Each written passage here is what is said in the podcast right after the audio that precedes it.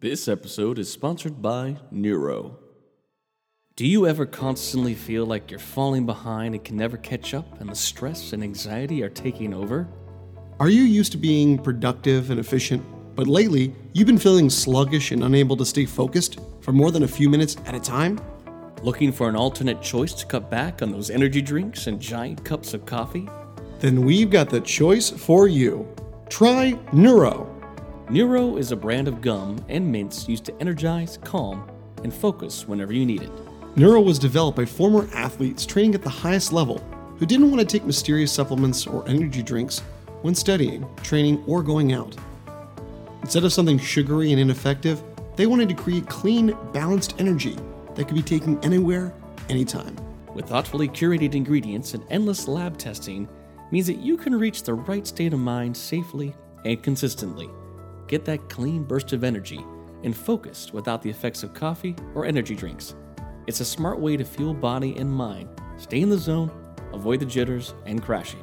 Our listeners will get an automatic discount of up to 20% off on any gum or mint products using our link tryneurogum.com slash potential.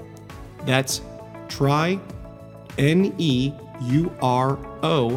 gum.com slash potential. Once again, that's tryneurogum.com slash potential. Order now. Get that clean burst of energy and focus.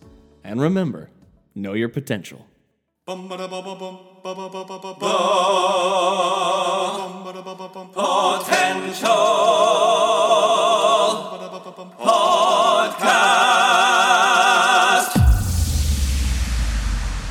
Reviewing the latest in movies, TV series, video games, books, and more.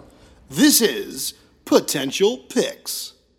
Hello, welcome back to another edition of Potential Picks. I'm your host, Taylor Sokol, and by my fellow co host and race car driver extraordinaire on uh, video games, Chris Tour. Today's episode reviewing the latest biographical sports drama film, Gran Turismo. This is directed by Neill Blomkamp from a screenplay by Jason Hall and Zach Baylin. Uh, trailers and uh, advertisements came out this for a while. Uh, this is based on a true story uh, of the racing simulation video game Gran Turismo, uh, the same name.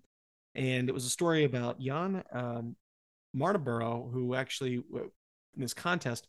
And uh, it was really interesting to know that this was based on a true story and whatnot. And um, I was really intrigued that we were getting kind of a, a different type of sports drama film. But uh, star-studded cast and uh, also based off a video game, but definitely a unique style. I think for a video game where Chris and I we did a uh, whole episode uh, the other year about adaptations. This was definitely uh, probably uh, m- one of the most unique adaptations, if not probably one of the better ones, I would say. But uh, Chris, give us a little more in-depth look at Gran Turismo. So yeah, we follow Jann, who is a teenager, and he's very, very gifted at playing this racing game, Gran Turismo. And he finds out that uh, in a partnership with Nissan, uh, there's now this contest where they're going to invite the best Gran Turismo players in the world to actually get into race cars and potentially get to compete in the big leagues, if you will and it's a really unique story because I think we've mm-hmm. all had we've all had those moments where we've played a racing game, even to the point of cartoony Mario Kart, and we have always thought, how fun would it be to actually be in one of those cars getting a race? Well, the thing is, video game is one thing. The actual intense nature of getting into one of those race cars and to drive is uh, soon learn to be potentially life and death. And I think that was what was so great about this film is that at first you're kind of like, this almost seems like a ridiculous thing that a company would actually this, you know, I mean this this would be almost the same thing of like a company being like, hey, we're doing a contest where all the best Call of Duty players are actually going to be straight to, you know, yeah. the war. Listen, you've done a, a great gunman. You've done a yeah. great job on zombie mode, so we're gonna. yeah, you know, it's like the idea of of someone being so good at a simulated situation. Can they now apply that to the real thing? But this this film does balance the kind of almost playful nature of like this is still following all those kind of sports drama, you know, themes that we love in the sports, you know, where you know our main player isn't always at the top of his game. He's still much learning this craft. Um, you know, he has to struggle. There's of course the really dramatic moment where a really bad incident happens and then we have to rise to the occasion by the end. We have our our coach who uh, used to be a racer and he had something happen to him and that's why he's never been back in the car. You know, we have all these kind of tropes that that play well into the film, but they really do take some time to also show again the dangers of these cars.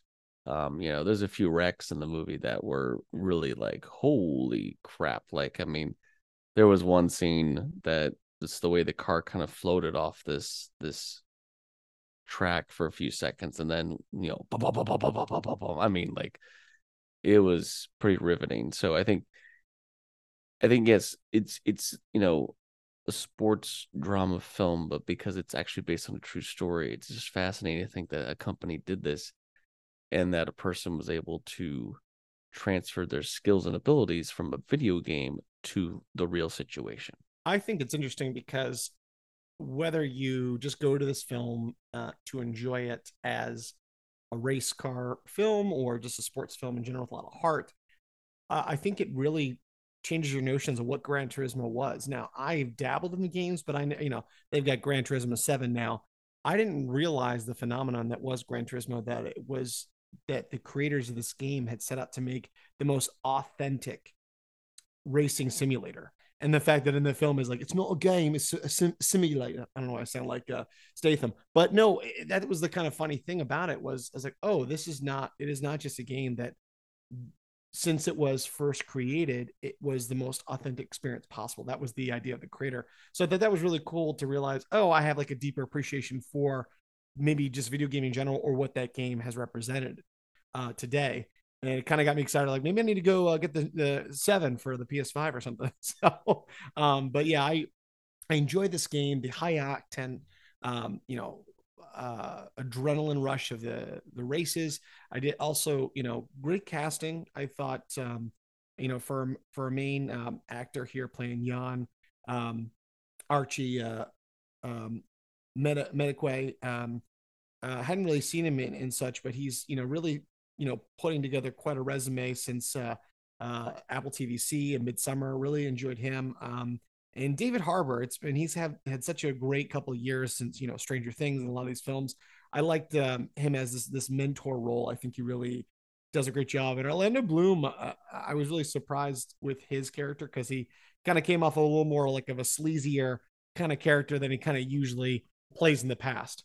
Well, yeah, Orlando Bloom plays Danny Moore, who's a marketing executive at Nissan, and he's the one that's like, you know, really pushing this contest. And so when we have our winner, Jann, who you know gets to then get in the race car, he never really always takes into consideration the actual safety of his star.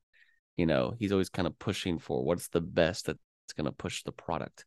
Um, it, you know, so again, he is kind of that suit character but I mean, he also has kind of a charm to him where he is very much rooting for his, you know, main player here. But yeah, I would say the standout for sure is David Harbour. Um, he brings a lot of the comedy into this film. Um, and he has a lot of the heart because, you know, he's that passionate kind of coach for our main character to really push his limit and but he also understands the dangers he you know himself his character was a former professional racer, so he knows what can happen on the track.